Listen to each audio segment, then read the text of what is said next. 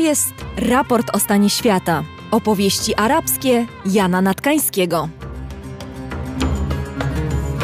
Dzień dobry pani, dzień dobry państwu. Ale jak mówimy o opowiastkach arabskich, to assalamu alaikum wa salam alejki. W drugim odcinku zastanowimy się, co łączy współczesnych Arabów. Pionierem jedności arabskiej był prezydent Egiptu Abdel Gamal Nasser po obaleniu monarchii i utworzeniu republiki w Egipcie. Wielkim zwolennikiem jedności był Muammar Kaddafi, przez 40 lat dyktator libijski. Na pewno zwornikiem świata arabskiego jest religia, jest islam. Dlaczego partie komunistyczne w świecie arabskim nie miały szczególnego wzięcia, bo propagowały ateizm? Zastanowimy się też, co ich dzieli. Sami Arabowie powiadają, że Bóg obdarzył Arabów bogactwami naturalnymi, ale nie całkowicie w sprawiedliwy sposób. Jak spotka mnie wykształcony Arab i zapyta się o moje samopoczucie, to się zapyta Kejfa Haluka. A Egipcjanin Zajjak.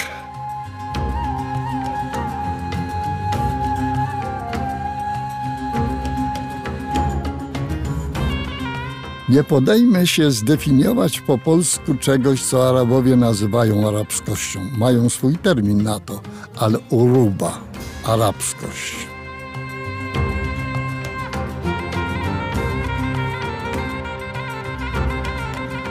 Coraz bardziej przeważającą jest tożsamość narodowa. Ona narasta, ona dominuje. Jestem najpierw Egipcjaninem, to co wspominałem, Marokańczykiem, Irakijczykiem, Saudyjczykiem, a później jestem Arabem.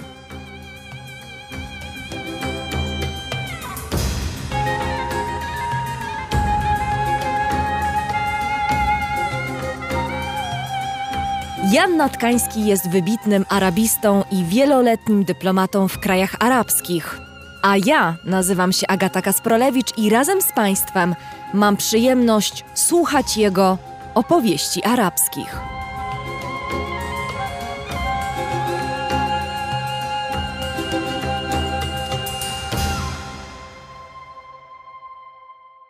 No i dziś zastanowimy się, czy istnieje coś takiego jak arabska tożsamość. Myślę sobie, że to pytanie mocno przewrotne, no bo tak, w ostatnim odcinku zastanawialiśmy się, co oznacza to, że mówimy o świecie arabskim i stwierdziliśmy, że samo to słowo świat sugeruje pewnego rodzaju odrębność, pewnego rodzaju spójność, zamknięcie nawet. A tutaj zadajemy pytanie, czy tożsamość arabska istnieje? Jest tutaj pewien paradoks ukryty chyba. Na pewno istnieje, tak jak istnieje tożsamość polska, rosyjska, niemiecka, ukraińska czy inna. Kwestia jest i kłopot mhm. w definicji, tak. co się na nią składa. Ja spróbuję dojść do pewnych konkluzji okrężną drogą, mianowicie takim wywodem najpierw o zróżnicowaniu świata arabskiego. Ja już wspomniałem bodajże, że świat arabski nie jest żadnym monolitem pod żadnym względem. Cokolwiek weźmiemy, jakikolwiek aspekt, to jest olbrzymie zróżnicowanie. Zacznijmy najpierw od powierzchni. To jest ponad 13 milionów kilometrów kwadratowych. 19 państw arabskich też jest obszarowo zróżnicowane. Są wśród nich wielkie, ponad 2 miliony kilometrów kwadratowych. Arabia Saudyjska, Algieria, prawie 2 miliony kilometrów kwadratowych. Miał więcej, ale po secesji południa w 2011 roku Sudan przeszedł na niższe miejsce. Mauretania. Są państwa arabskie, powiedziałbym, wymiarów europejskich. 500 tysięcy kilometrów kwadratowych z hakiem, Jemen ponad 400, Irak, Maroko, ale na drugim końcu są zupełnie małe. Kuwait ma 17 tysięcy kilometrów kwadratowych, Katar 11, Liban 10, Bahrein niecały tysiąc kilometrów kwadratowych. To wyspa, maleństwo.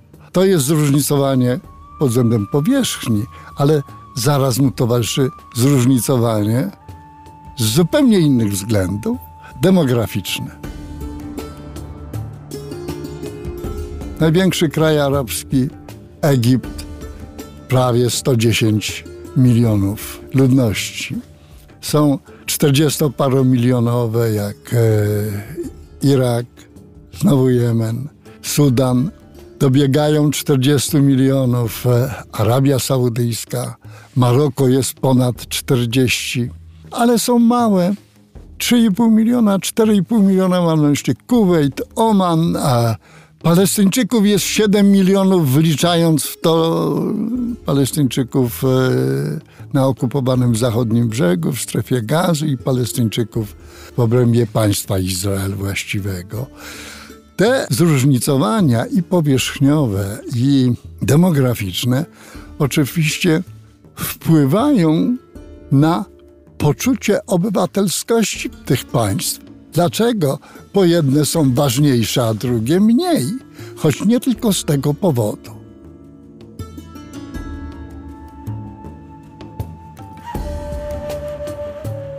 Weźmy drugie zróżnicowanie. Przecież w świecie arabskim są mniejszości etniczne i to znaczne. Na przykład e, Berberowie, żyjący w trzech państwach w Libii, w Algierii i w Maroku. Nubijczycy w Sudanie i w Egipcie. A w Sudanie to jeszcze plemiona Bedża na wybrzeżu Morza Czerwonego i plemiona Fur w Darfurze na zachodzie kraju.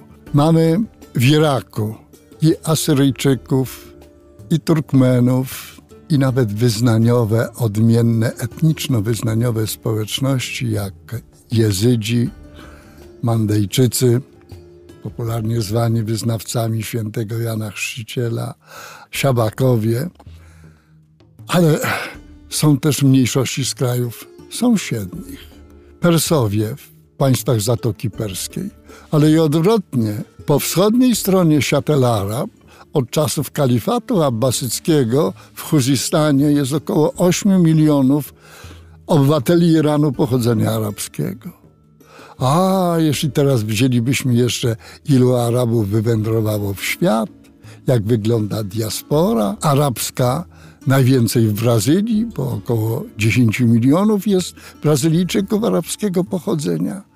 Po 5 milionów jest w Indonezji z jednej strony i we Francji, ci ostatni głównie z państw północnej Afryki, ale i w Wenezueli, i w Argentynie. Ci w Ameryce Łacińskiej to w znacznej mierze chrześcijanie z Lewantu, z Syrii i z Libanu.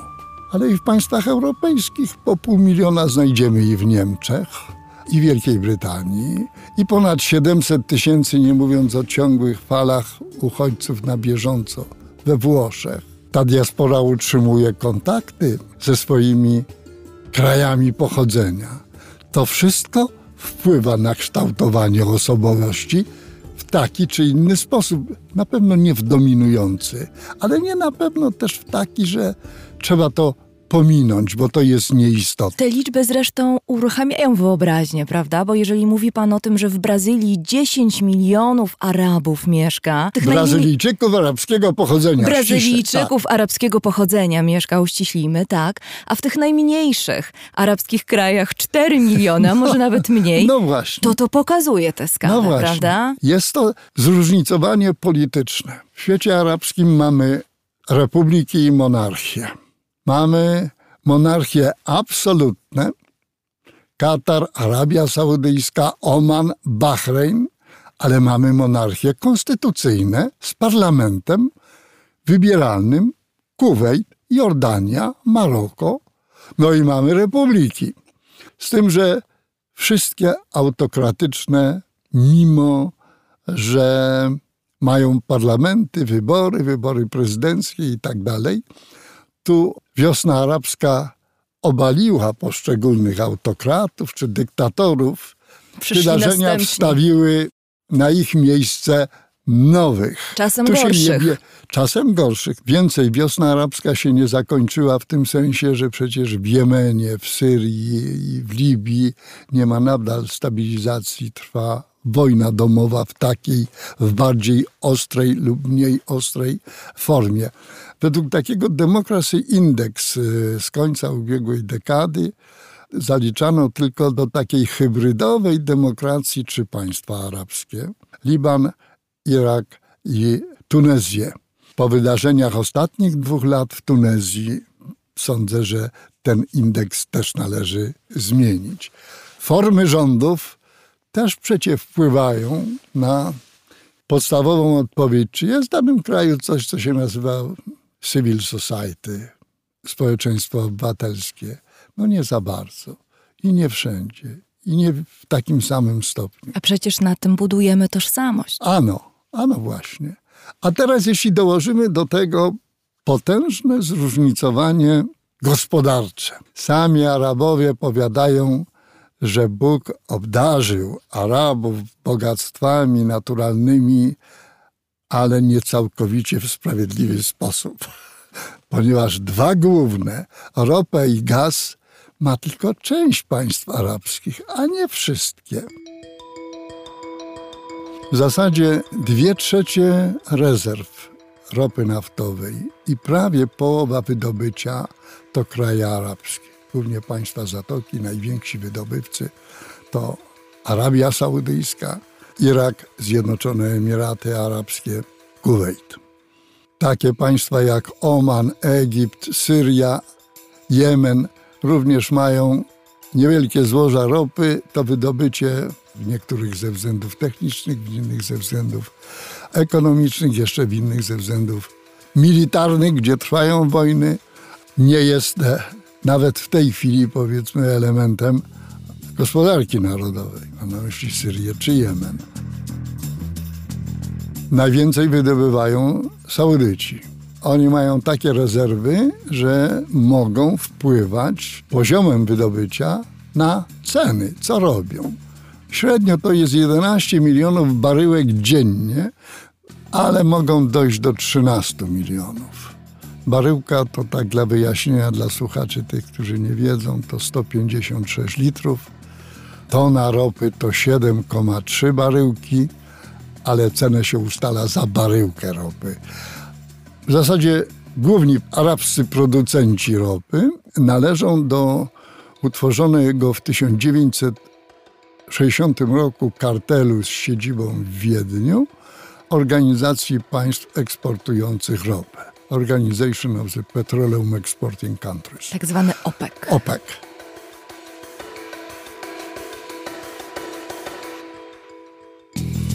Na przykład e, do 2014 roku było groźnie, bo cena baryłki przekroczyła 100, 130, 140, dochodziła do 150 dolarów za te 156 litrów ropy.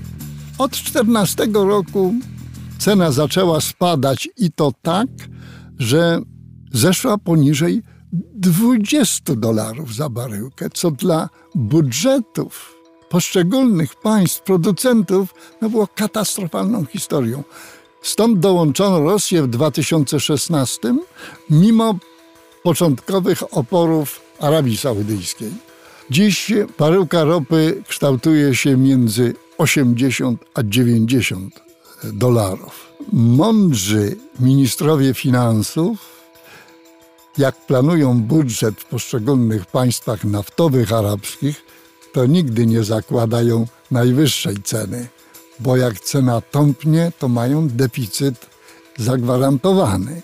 Dlatego zawsze, to ja pamiętam z rozmowy z Kuwejczykami, zawsze ostrożniej jest przy planowaniu budżetu założyć nieco niższą cenę, bo jak spadnie do tego poziomu, to i tak jesteśmy po bezpiecznej stronie, a jak wzrośnie, to mamy czysty zysk. Drugim takim dobrem to jest gaz naturalny. Tu bezsprzecznie pierwsze miejsce w świecie arabskim ma Katar, który produkuje około 240 milionów metrów sześciennych, w tym znaczną część w formie LNG. To jest płynnego gazu naturalnego. To skrót angielski od tej nazwy. Drugie miejsce to Arabia Saudyjska. Pośród państw arabskich gdzieś około 212 miliardów metrów sześciennych, z tym, że zużywane w większości Katar eksportuje w tej formie płynnego gazu.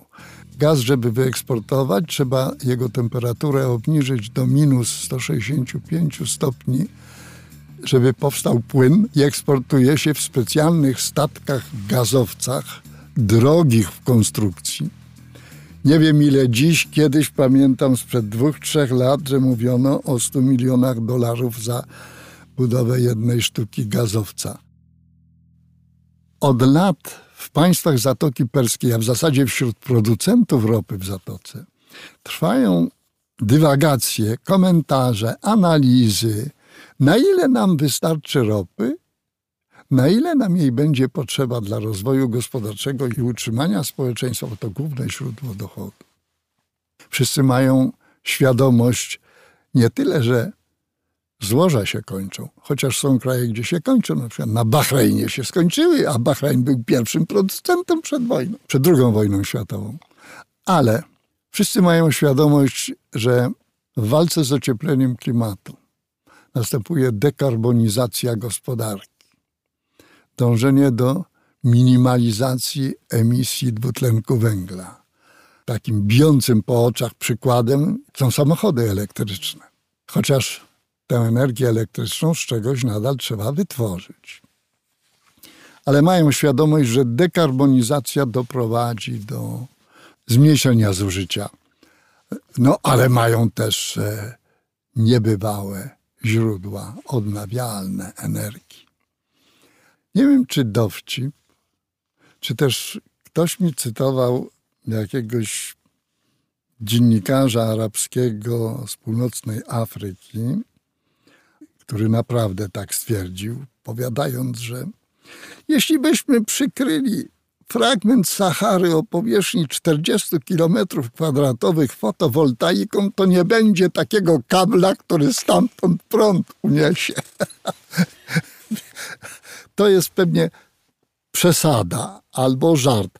Niemniej faktem jest, że możliwości OZE w świecie arabskim są olbrzymie, ale przecie tamy na rzekach produkujące energię elektryczną są.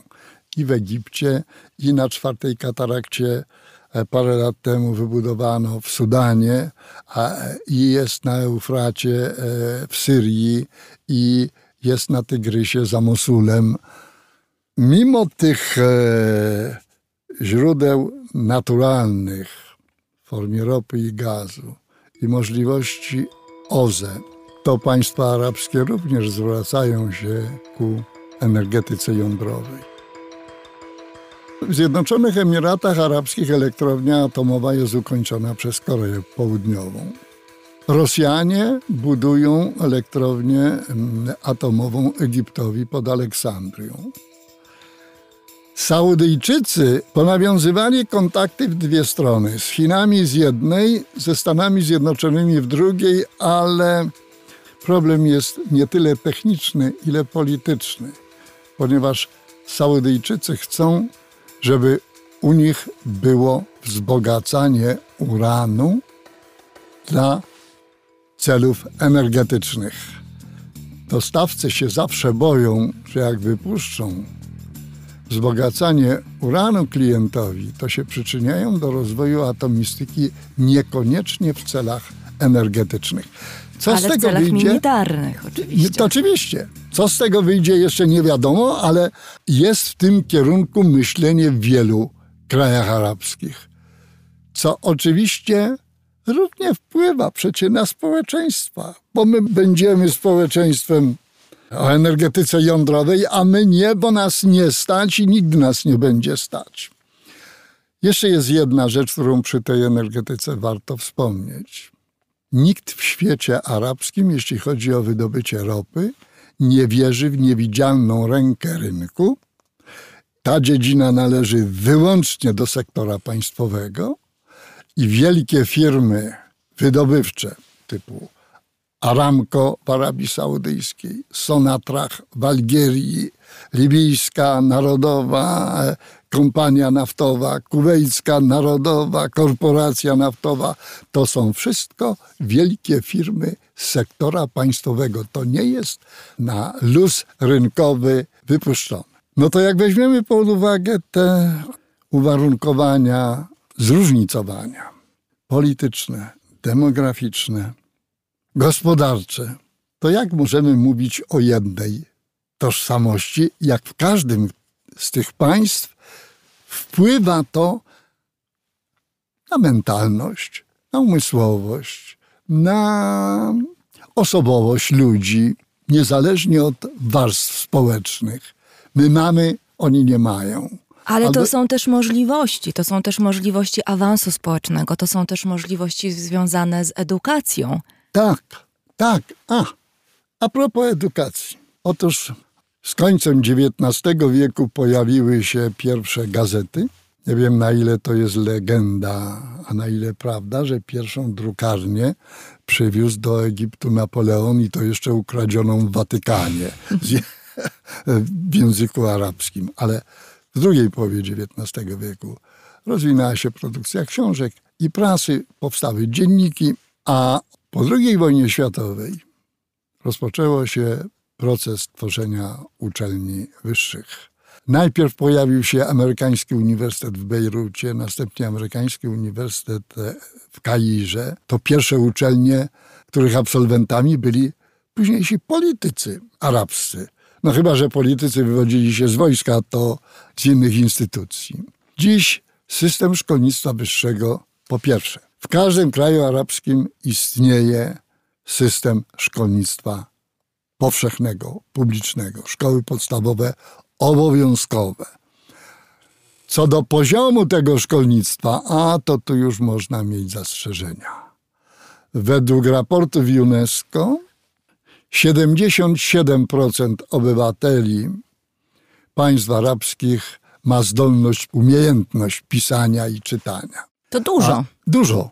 Dużo. Oczywiście to się różni między miastami wsiami, to się różni między miejscowościami, to się różni między warstwami społecznymi w danym kraju, ale jest to, jest to wskaźnik wysoki.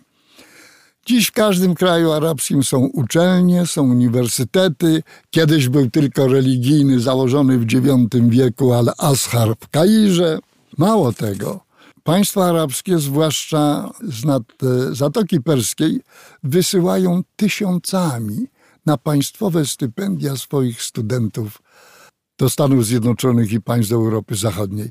Tuż przed pandemią sam byłem zaskoczony, zachodząc na organizowany przez takie stowarzyszenie żon ambasadorów akredytowanych w Polsce one organizują przed świętami Bożego Narodzenia bazar dobroczynnościowy pod patronatem prezydentowej u nas. Zawsze kolejna prezydentowa, tam powiedzmy, nie wiem czy przecina wstęga, ale jest mhm. obecna.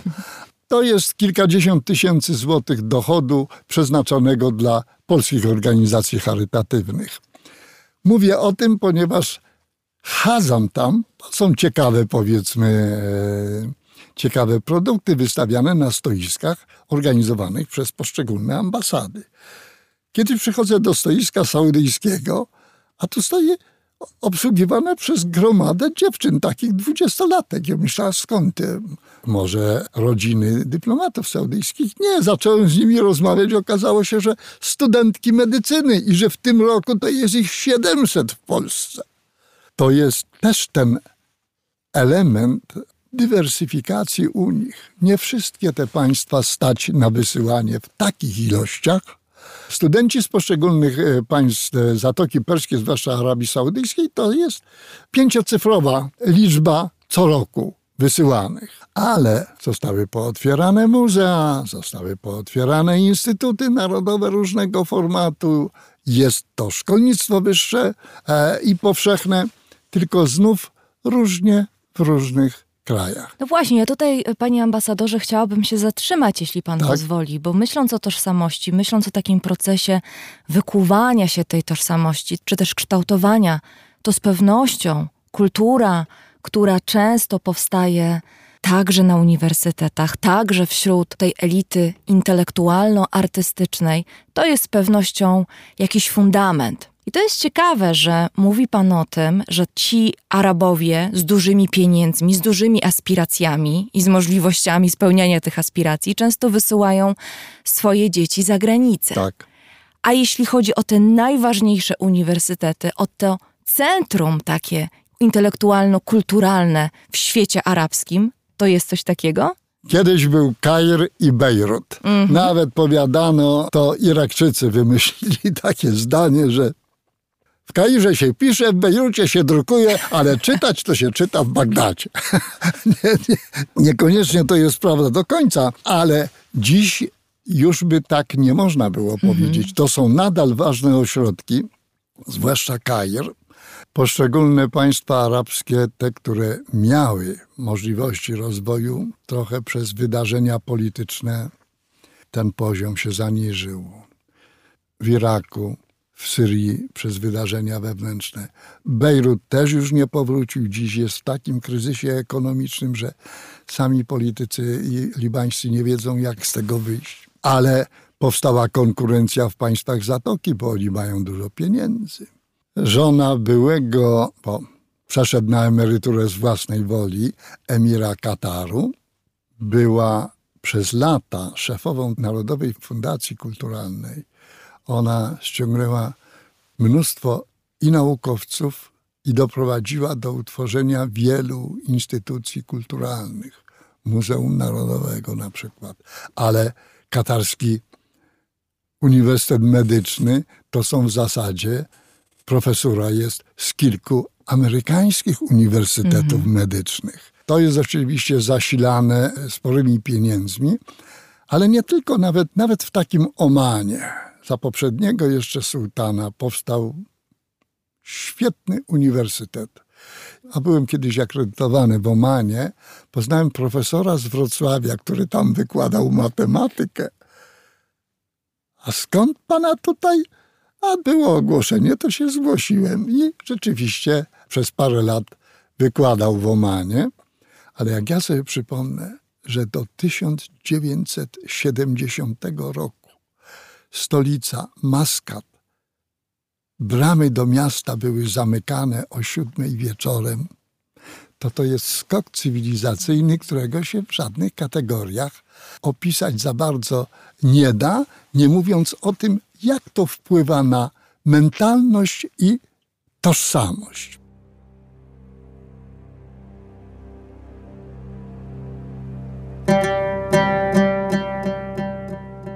Jest jeszcze jeden aspekt, chciałbym poruszyć. Aspekt jedności arabskiej.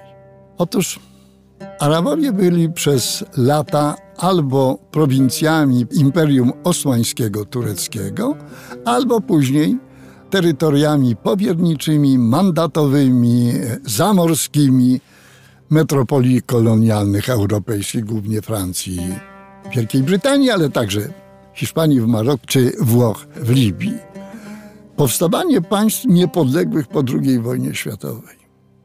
Przed wojną to były tylko formalnie niepodległe Egipt i Irak. Nie stworzyło, mimo prób, nie stworzyło czegoś, co można byłoby nazwać dośrodkowym działaniem na rzecz jednego wielkiego państwa arabskiego. Nie.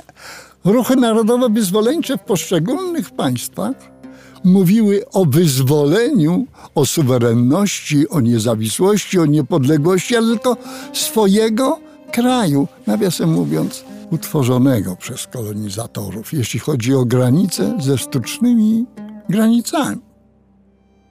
Pierwsza próba w 1945 roku Te pierwsze państwa niezawisłe po wojnie utworzyły regionalną, ważną, istniejącą do dziś, organizację polityczną Ligę Państw Arabskich, do której przyjmowano, jak pojawiało się kolejne państwo niepodległe arabskie, to najpierw zyskiwało członkostwo Organizacji Narodów Zjednoczonych i prawie tego samego dnia, bo wkrótce Ligi Państw Arabskich.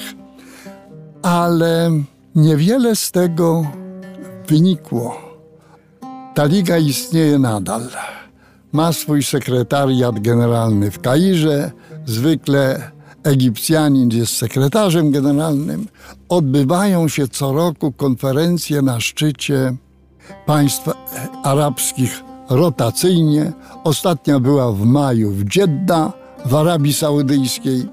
Wydawane są oświadczenia, ale niewiele z tego praktycznie wynika, bo te różnorodności między państwami arabskimi, one określają przede wszystkim interes narodowy poszczególnych państw. A jak interes narodowy, to i odmienne stanowisko. Więcej, między poszczególnymi państwami arabskimi istnieją konflikty.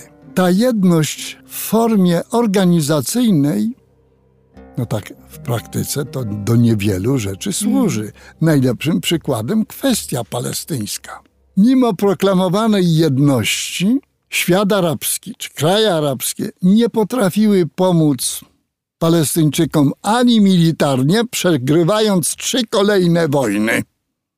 1949, 967 i 973, ani na dobrą sprawę nie wspomagając Palestyńczyków politycznie na wielką skalę. Jest pomoc finansowa dla autonomii palestyńskiej, głównie z krajów Zatoki, ale konflikt niegdyś arabsko-izraelski dziś jest palestyńsko-izraelskim. A czy to nie jest tak, że to wynika z faktu, że Palestyńczycy są biedni i że to, o czym Pan mówił wcześniej, ten rozłam świata arabskiego na ten świat ogromnych fortun zbudowanych na gazie, na ropie, tych, tych gazowców, które pływają po wodach światowych i eksportują gaz, że to jest jeden świat, a drugi to jest ten świat właśnie biednych Arabów i tutaj nie ma jedności, nie ma. Nie ma. Próby po wojnie były oprócz powołania LPA, były inne. Takim pionierem jedności arabskiej był e, prezydent Egiptu Abdel Gamal Nasser po obaleniu monarchii i utworzeniu republiki w Egipcie. Próbował jednoczyć. Mało się już dziś pamięta, że istniała w latach 1958-61 Zjednoczona Republika Arabska, połączony Egipt i Syria – Eksperyment trwał trzy lata. Czemu się nie powiódł? Ha, w moim przekonaniu nie mógł się powiódł, bo już tożsamość Syryjczyków była niezgodna z tożsamością egipską. Egipcjanie narzucili i narzucali, próbowali narzucać, byli silniejszym partnerem, czemu się sprzeciwili Syryjczycy i jedność się rozpadła. Później wielkim zwolennikiem jedności był Muammar Kaddafi przez 40 lat dyktator libijski.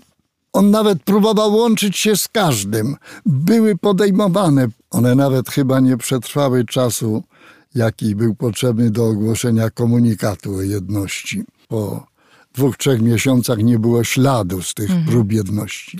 Była Taką... jeszcze syryjska partia, prawda? No właśnie. Bas. Chciałem o niej powiedzieć, partia Bas. Partia Bas powstała w latach 40. z połączenia dwóch partii, którym jedną kierował chrześcijanin Michel Aflak, a drugą muzułmanin syryjski pan Al-Hurani.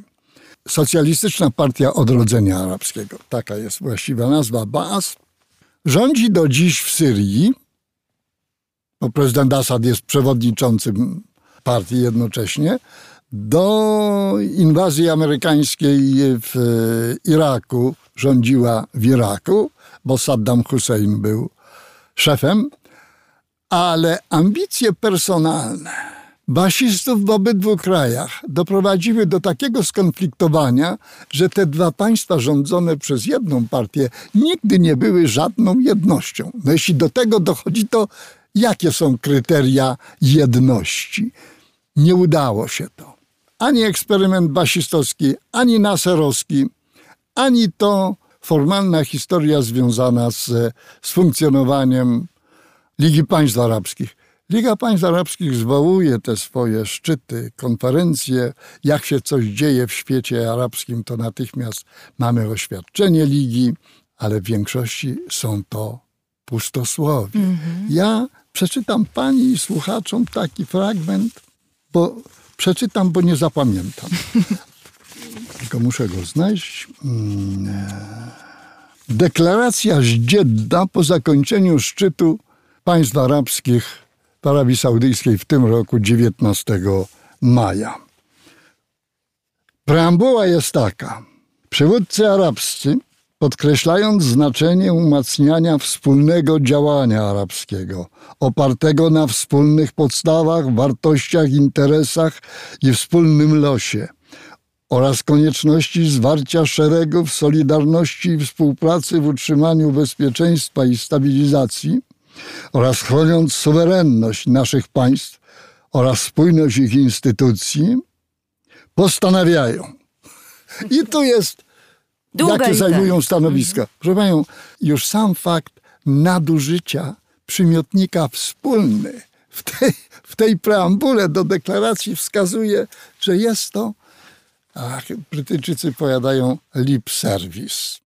Zupełnie e, pustosłowie. Wydmuszka. Wydmuszka, wydmuszka, tak.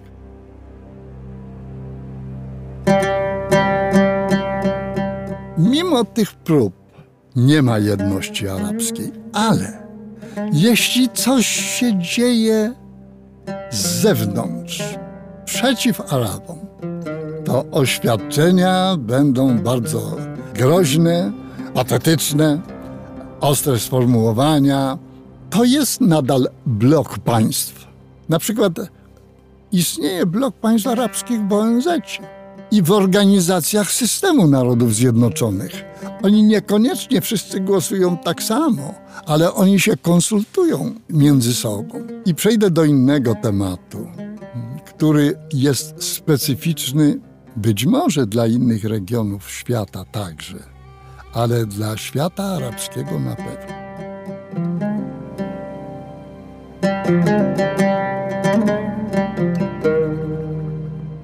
Mam na myśli nadal istniejące, mimo wszelkich procesów urbanizacji, nadal istniejące poczucie przynależności plemiennej i klanowej.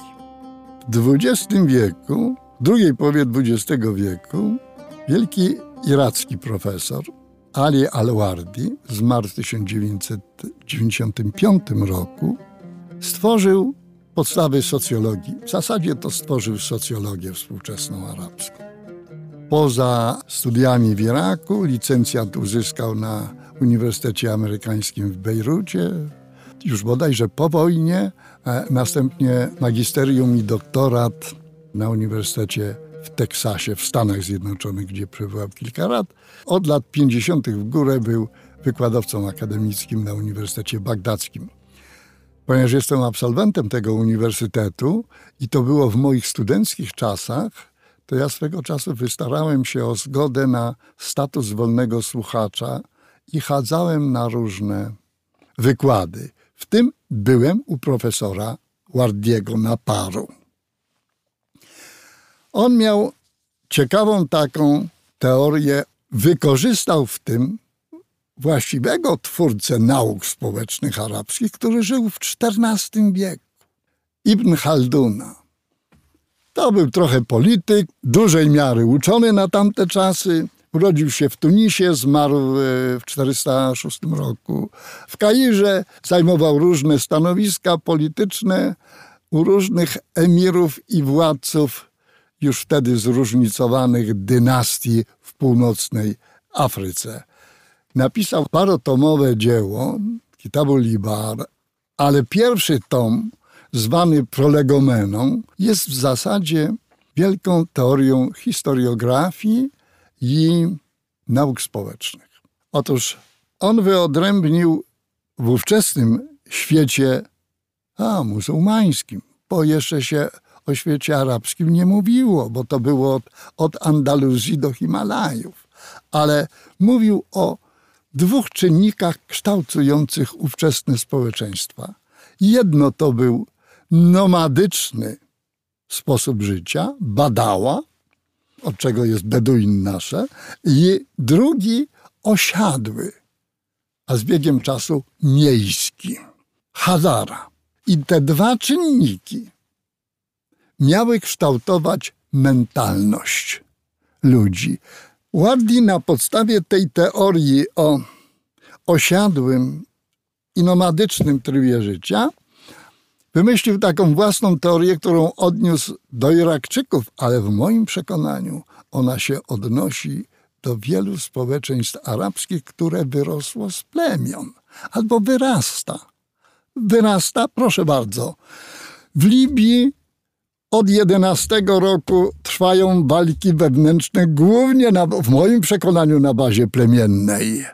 Ale w Libii jest ponad 260 plemion czterech grup etnicznych: Arabów, Berberów, Tuaregów i zislamizowanych i zarabizowanych plemion afrykańskich Tebu. To ciągle jest żywe. W każdym z kraju arabskich wiadomo, kto skąd się wywodzi. Przy małżeństwach to jest bardzo ważne. Skąd będzie pan młody, a z jakiej rodziny, z jakiej... Nawet mimo procesów urbanizacji i mimo zurbanizowania. No, Kair liczy 20 milionów ludzi. E, ale swatka będzie dłubać, powiedzmy, skąd jest panna młoda. W Kairze wiadomo, kto to jest Masry to jest mieszkaniec albo Kairu, albo Delty. A Saidi, a to jest z Górnego Egiptu, bo on się nawet językowo odróżnia. A Iskandarani, a to cała Aleksandria i okolice. W Iraku też wiadomo, kto jest Maslawi albo Basrawi. Z Mosulu albo z Basry. To jest do dziś bardzo głęboko tkwiąca w mentalności ta przynależność przemienna, która ma nawet swój specjalny termin w socjologii arabskiej, asabija. Przynależność nie tylko do plemienia, ale do wartości określonych. Wracam na moment jeszcze, by skończyć o Ali Muardim. On wymyślił taką teorię, którą nazwał dualizmem duszy arabskiej. Izdiwadzia ruch al-Arabi. Gdzie powiada, że nadal w nas tkwi zespół cech jednego i drugiego. I badała, i Hazara, i osiadłego, i one są tylko w różnym stopniu. Więcej Aliwardi dodawał, bo to zależy od siły państwa.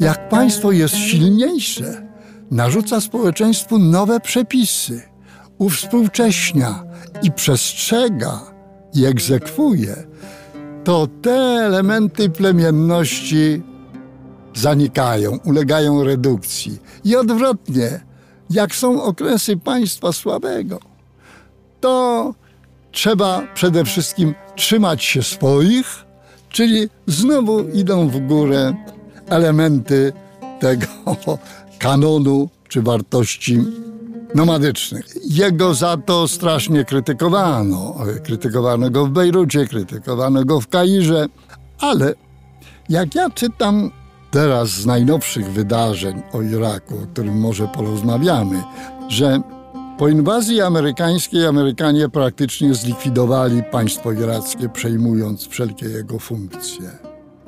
I to państwo się do dziś odbudować nie może, mimo że już nie ma Amerykanów, są tylko resztki instruktorów w armii. To publicyści powiadają, trzeba wrócić do teorii Ali al-Wardiego. Słabe państwo, albo nie ma państwa, to na wierzch do codziennego funkcjonowania wychodzą te inne cechy niż cechy społeczeństwa civil society, społeczeństwa obywatelskiego. Bardzo to jest ciekawe, panie ambasadorze, bo mówi pan o takich trzech poziomach tożsamości. Z jednej strony jest ta tożsamość arabska, której cały czas szukamy, z drugiej strony czy też na tym drugim poziomie niższym jest ta tożsamość narodowa, a z trzeciej, i ten, ten trzeci poziom tożsamości, no to są te klanowo-plemienne przynależności. Jak te trzy tożsamości ze sobą pracują? To znaczy, jak z jednej strony ta tożsamość narodowa, y, z drugiej strony ciągle silnie y, wpływające na rozumienie samych siebie w świecie, w społeczeństwie Arabów, te przynależności klanowo-plemienne, w jaki sposób to przekłada się na ich rozumienie siebie samych jako Arabów. To znaczy, gdzie jest miejsce na arabskość w tej układance jakże skomplikowanej? Mówiłem, co dzieli, ale trzeba byłoby powiedzieć przed odpowiedzią na Pani pytanie, co łączy. Mm. Bo przecież są też takie czynniki. Chociaż czynniki dziwne. Na pewno zwornikiem świata arabskiego jest religia, jest islam. I to islam w formie wiary takiej, której chrześcijaństwo może mu zazdrościć. Mówię o wierze, a nie o radykalizmie, nie o fanatyzmie religijnym. O wierze u przeciętnego człowieka. Dlaczego partie komunistyczne w świecie arabskim nie miały szczególnego wzięcia? Bo propagowały ateizm. Dla przeciętnego, wierzącego muzułmanina, bez wgłębiania się w teologię, on wie tylko jedno: jest Bóg, który rządzi wszystkim. I on jest temu podporządkowany. Zresztą samo słowo islam oznacza podporządkowanie się woli Bożej. Więc jest to zwornik, ale jednocześnie nie jest. No bo po pierwsze, jak weźmiemy pod uwagę podział na szyitów i sunnitów, to wprawdzie w świecie arabskim są tylko dwa kraje z większością szyicką. Irak i Bahrein. Ale są szyici powiedzmy w południowym Libanie, cała wielka baza Hezbollahu libańskiego. Są około 3 milionów Saudyjczyków, szyitów wzdłuż wybrzeża prowincji Hasa, wzdłuż wybrzeża e, Zatoki Perskiej. Są w Jemenie, są w Omanie, na ile to kształtuje tożsamość, ta rozbieżność, nie potrafię powiedzieć. Ja e, ani nie czytałem, ani nie wiem, czy są prowadzone pod tym względem w świecie arabskim jakiekolwiek badania socjologiczne. Niemniej sam islam jest zwornikiem, co do tego nie mam wątpliwości. To jest, mimo że nie wszyscy Arabowie są muzułmanami, bo jest mniejszość chrześcijańska w kilku krajach Bliskiego Wschodu, to jednak islam jest tutaj zwornikiem. Drugie, język. Język. Oh, język. Ale znowu i tak i nie, bo w całym świecie arabskim można się posługiwać zestandaryzowanym, takim współczesnym, a niekoniecznie klasycznym, koranicznym językiem arabskim. I ludzie z cenzusem szkoły średniej będą mnie rozumieć od Kuwejtu po Maroko. Ale jak zejdziemy na poziom dialektów, które są w poszczególnych rejonach świata arabskiego. Jak spotka mnie wykształcony Arab i zapyta się o moje samopoczucie, to się zapyta Kejfa Haluka. A Egipcjanin Zajjak. A Irakczyk Ślomek. A Syryjczyk Kifak. Są to zupełnie odrębne jak człowiek nie przywyknie do lokalnego dialektu, to oczywiście z literackim arabskim czyta prasę, ogląda telewizję, czyta książki, rozmawia z ludźmi, którzy czasami ja widziałem, jak się męczą, bo oni muszą być na poziomie rozmowy ze mną na poziomie języka literackiego, a nie e, tego swojego, a nie swojego dialektu. Tak. Ja nie potrafię pani z cytowanych przykładów podać nic, bo nie znam z dialektów z Magrebu. Tam jest jeszcze odmienniej. Kiedyś czytałem taki wywód kogoś z orientalistów, już nie pamiętam, europejskich, który mówił o istnieniu dwóch szkół myślenia co do przyszłości języka arabskiego. Pierwsza powiada, że język arabski rozpadnie się na języki narodowe, tak jak kiedyś w średniowieczu łacina rozpadła się na francuski, hiszpański, portugalski, nawet rumuński, włoski, bo jest blisko kiedy dialekt staje się językiem? Powiadają, że wtedy, kiedy zaczyna się publikację w dialekcie. No ale do niektórych dialektów trzeba znaleźć nawet e, odrębne e, znaki literowe, bo one fonetycznie się różnią. Mówię o prezydencie, byłym prezydencie egipskim Gamal Abdel Nasser, ale on literackim jest Jamal Abdel Nasser, bo tam ten dźwięk w tamtym dialekcie inaczej się, inaczej się wymawia. W Egipcie zwłaszcza były pierwsze próby, żeby dotrzeć do ludzi, zwłaszcza autorzy sztuk ludowych, pisali w dialekcie. To się nie do końca przyjęło, ale na przykład są stacje telewizyjne, które, żeby dotrzeć do słuchaczy, mają programy w dialekcie. Te dialekty, jak wspomniałem, znacznie się różnią. Ja poniosłem wielką klęskę podczas swoich krótkich pobytów w państwach Magrebu, w Algierii i w Maroku, kiedy poszedłem na bazar w Marrakeszu raz, w Algierze drugi raz. Okazało się, że to, co ja mówię w języku literackim, wszyscy mnie doskonale rozumieją i wiedzą, o co mi chodzi. Ale to, co oni mi odpowiadają, to ja ani w ząb. E, w Algierze to wprost przeszedłem na swój niezbyt silny francuski, żeby sobie sprawę e, załatwić. Mhm. Druga teoria powiada, że nie, arabski nigdy nie rozpadnie się, ponieważ po pierwsze, stał się na uczelniach językiem wykładowym, a po drugie ma Koran jako zwornik. Koranu się w dialekcie nie da powiedzieć. W świecie muzułmańskim generalnie wielki zaszczyt dla młodych ludzi to jest nauczyć się Koranu na pamięć. To ma nawet swój termin.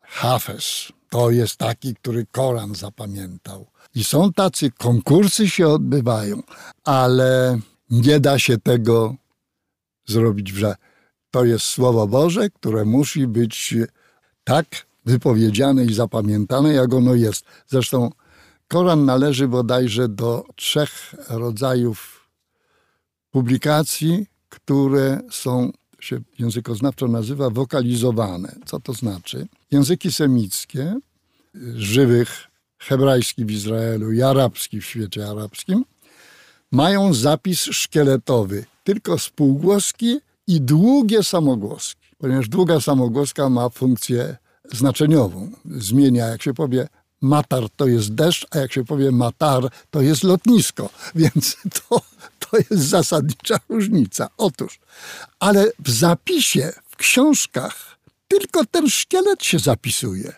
Są trzy rodzaje publikacji, gdzie trzeba dodać i są dodawane w arabskim szczególne znaczki, które wskazują, jakie wartości samogłoskowe się przy czytaniu. To jest Koran, bo tu nie może być absolutnie żadnego błędu, musi być tak przeczytany, jak został objawiony. Drugie to są książki dla dzieci, bo dzieci muszą się nauczyć czegoś, gdzie te brakujące dźwięki, jak dołożyć. I trzecia to jest poezja. Bo poeci mogą mieć taką swoją licencję poetyka, że żeby postawić kropkę na D, to dołączą, chociaż też nie we wszystkich utworach, nie we wszystkich publikacjach zbiorków poetyckich to się odbywa, ale w większości tak.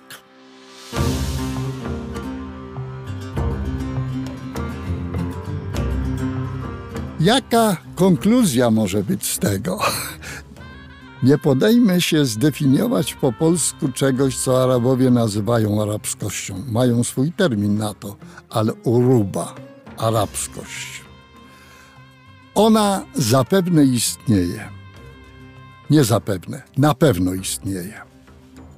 Tylko w moim przekonaniu z tych wymienionych przez panią trzech poziomów narodowego, ogólnoarabskiego, i tej przynależności plemiennej, ta ostatnia jest w sensie społecznym istotna nadal.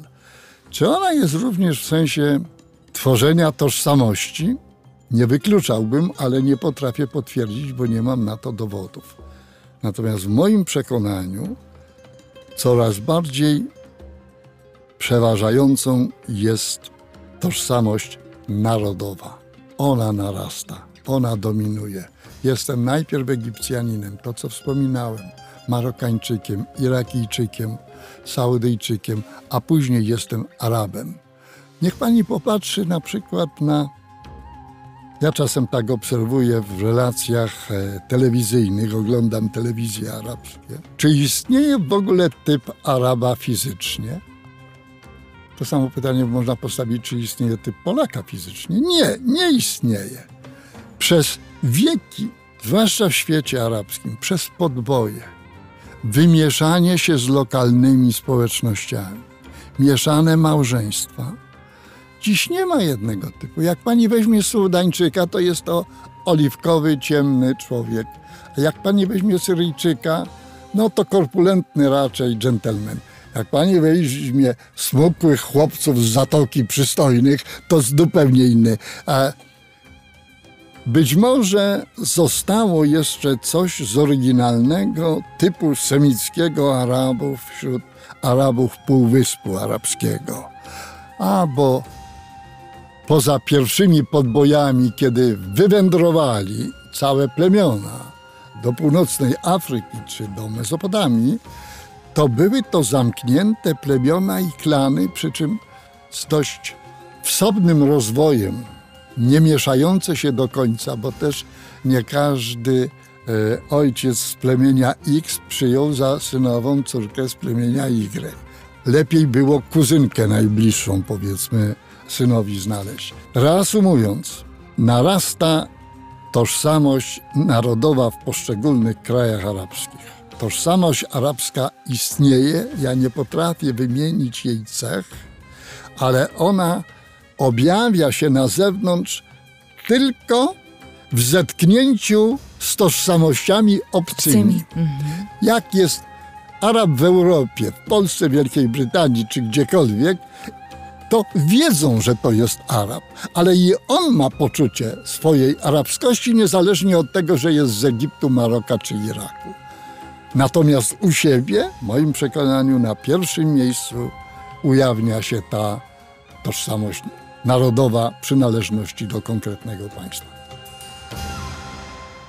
Panie ambasadorze, niezwykle zróżnicowany krajobraz tego świata arabskiego, ogromne rozbieżności, od czego pan zaczął, ogromne rozbieżności terytorialne, ogromne rozbieżności populacyjne. No, powiedzmy, że stolica jednego państwa jest kilkakrotnie większa niż, pod względem populacji niż, niż niejedno państwo samodzielne.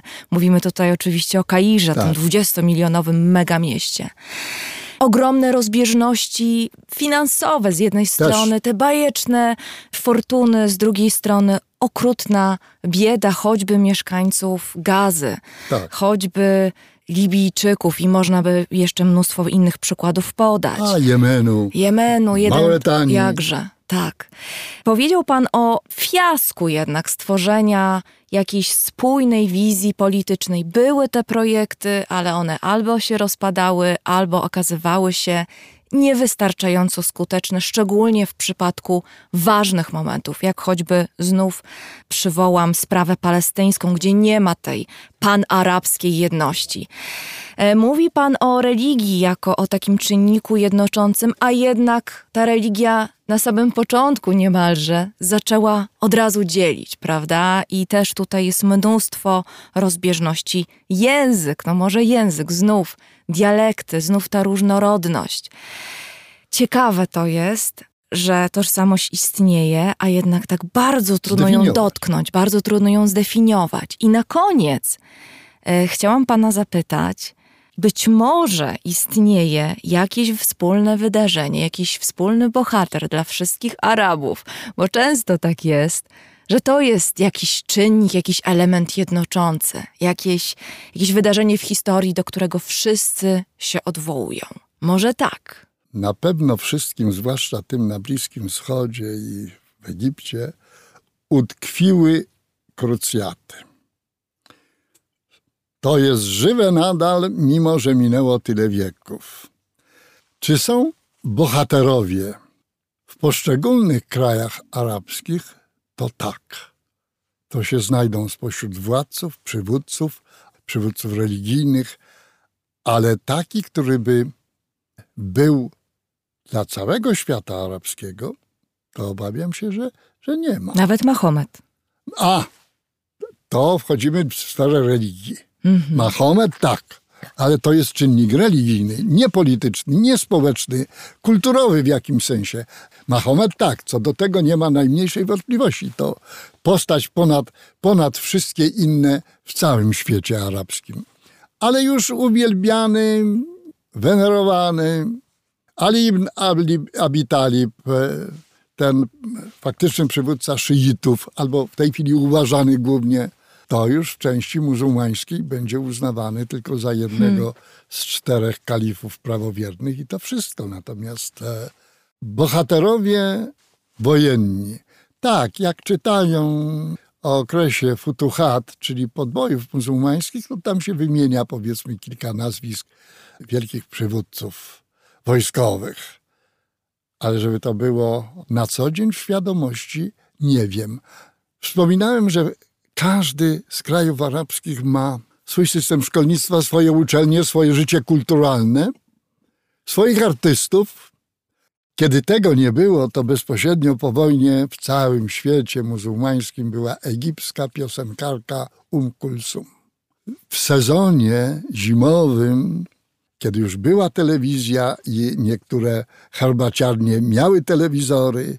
Proszę panią, ja pamiętam z czasów studenckich w Bagdadzie z końca lat 60., jak była nadawana audycja albo w kairskiej rozgłośni na cały świat arabski głos Arabów, Sautul Arab min al-Kahira, gdzie ona występowała, albo w telewizji, to ulice były puste, tak jak podczas, nie wiem, supermeczu.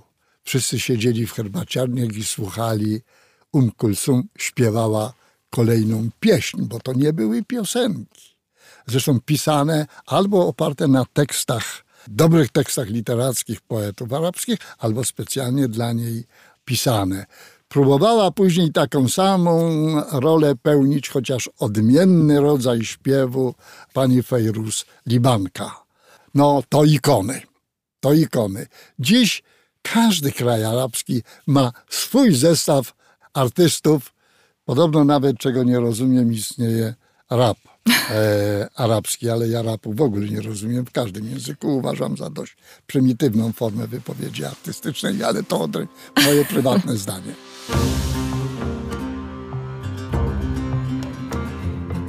To się do tego stopnia ta odrębność buduje kulturowa w poszczególnych krajach arabskich, że zaczęły się pojawiać również utwory literackie, które już nie należą do literatury arabskiej, mimo to znaczy należą, bo są pisane po arabsku, ale one są częścią literatury danego kraju.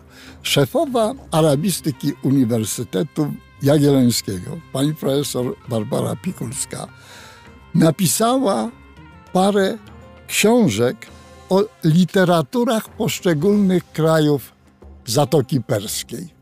Omańska, kuwejska, saudyjska, bahreńska, mimo że te literatury, historycznie rzecz biorąc, to nie mają więcej niż 100 lat. Ale to idzie w tym kierunku. No to nie pozostaje nam nic innego, jak tylko z tego lotu ptaka, z którego dotychczas obserwowaliśmy, patrzyliśmy na świat arabski, zejść trochę niżej i przyjrzeć się konkretnym krajom. I może z tych poszczególnych obserwacji Dobrze. ta arabskość nam się wyłoni. Każdym się wyłoni, w każdym z krajów, w którym byśmy się przyglądali, czy w północnej Afryce, czy e, na Bliskim Wschodzie, czy na Półwyspie Arabskim, czy w regionie Zatoki, to będzie podstawowy element. Ja tylko nie potrafię powiedzieć, który jest na dziś ważniejszy: arabskości czy ten narodowej przynależności do konkretnego państwa. No i odpowiedzi na to pytanie będziemy szukać w kolejnych odcinkach. Bardzo dziękuję panie dziękuję ambasadorze. Bardzo. To był drugi odcinek opowieści arabskich Jana Natkańskiego w raporcie o stanie świata. Program zrealizował Chris Wawrzak w studiu Efektura w Warszawie. Drodzy Państwo, Opowieści arabskie Jana Natkańskiego to kolejna seria programów raportu o stanie świata, która powstaje dzięki Państwa zaangażowaniu, dzięki ofiarności. Z serca dziękuję Państwu za to, że jesteście z nami. A jeśli ktoś chciałby dołączyć do grona patronów raportu o stanie świata, zapraszam na mój profil w serwisie patronite.pl bo za jego pośrednictwem najłatwiej nas wesprzeć. Dziękuję z serca.